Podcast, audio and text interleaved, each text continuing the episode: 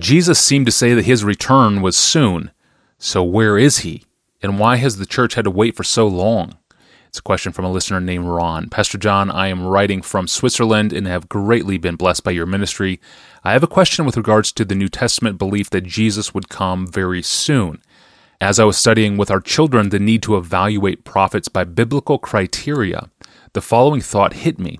The Bible says in Deuteronomy 18 that a prophet whose predictions don't come true is not sent by God and that he should not be feared.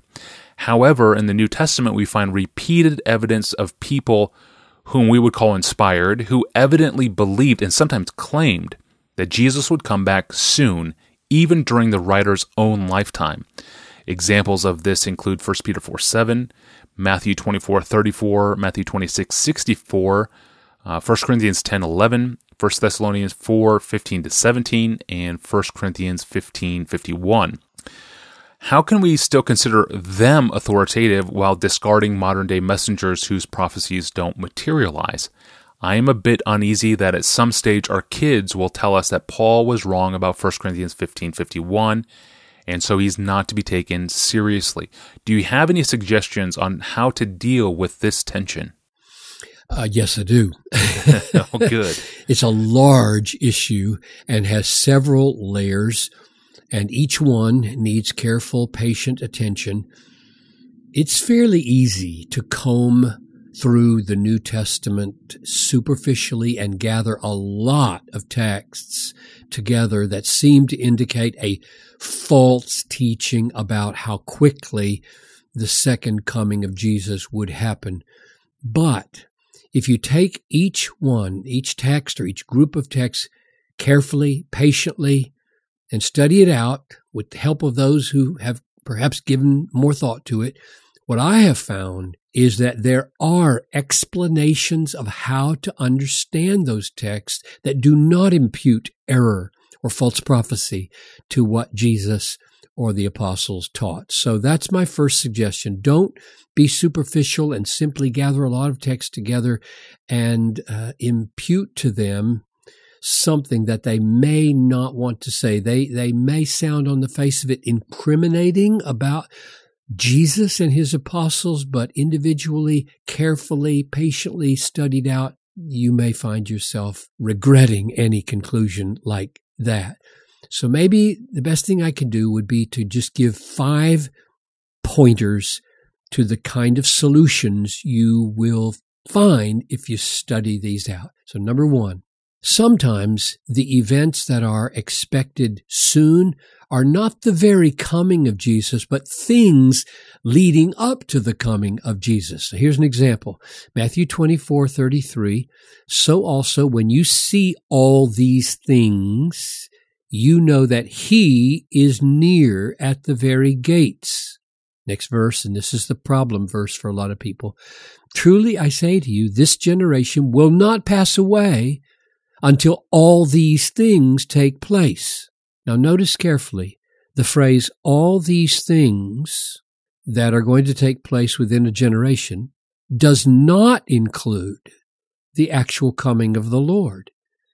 Because in the previous verse it says, when you see all these things, the very phrase of verse 34 used in verse 33, you know he is near, not already here, so the fact that these things will happen within a generation, these preparations for his coming, does not mean that his coming would happen in a generation. Now, of course, it does say when they happen, he is near at the very gates, which leads to my second pointer. When the New Testament speaks of the Lord's being near or at the gates or at hand, it is not teaching a necessary time frame for the Lord's appearance.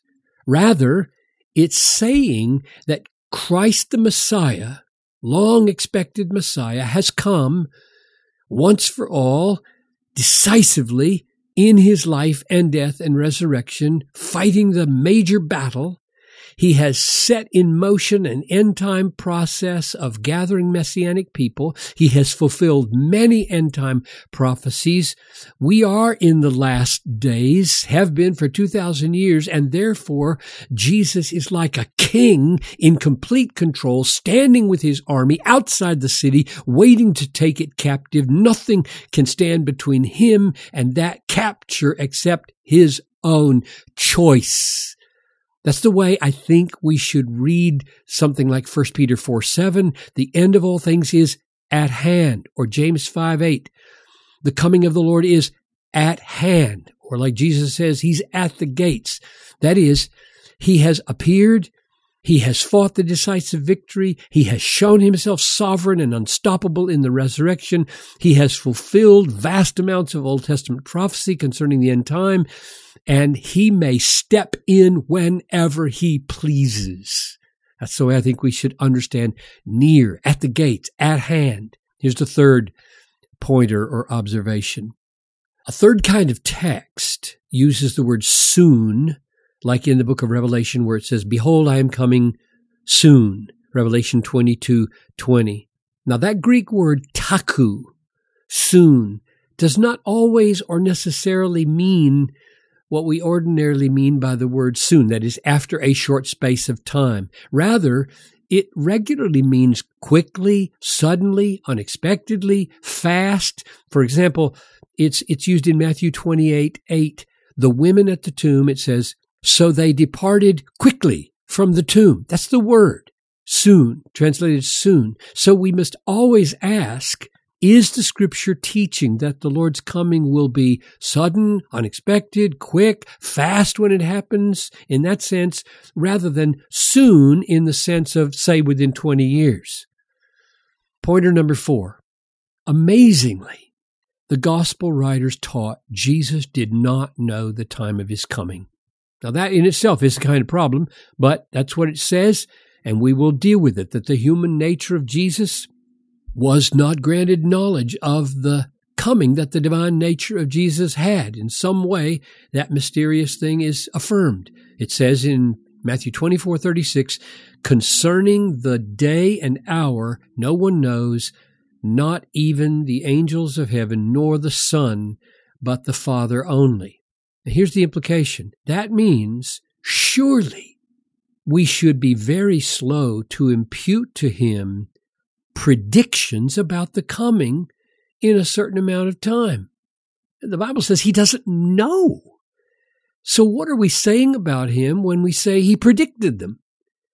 Surely he would not have said, I am coming in this time frame if he didn't know. That's not just a prediction problem, that's a moral problem. We got we got a major moral issue that I am not going to impute to Jesus.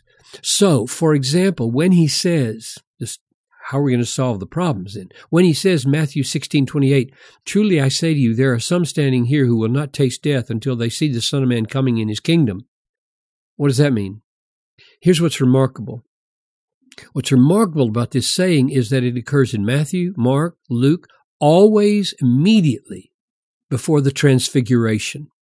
And Peter, who was one on the mountain with Jesus during the transfiguration, Peter, in his second epistle, chapter 1, verses 16 and 17, treats this experience of the transfiguration on the mountain with Jesus as a preview of the second coming, a validation, we would say today, a movie trailer of the second coming. You read that. You read second Peter chapter 1, verses 16 and 17, and you'll see Peter takes the power and the coming of the Lord as a preview there on the Mount of Transfiguration, which means that what Jesus was saying was that some of his disciples, namely Peter, James, and John, would not die before they glimpsed the second coming or the coming of the Son of Man, namely in what they're going to experience on the mountain six days from now. Here's my last pointer. Number five.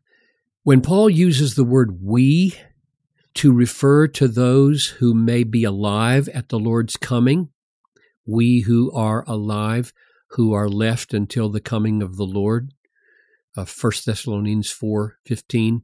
I don't think we should say Paul is teaching that he must be alive when the Lord comes, and that therefore the coming of Jesus must be within Paul's lifetime.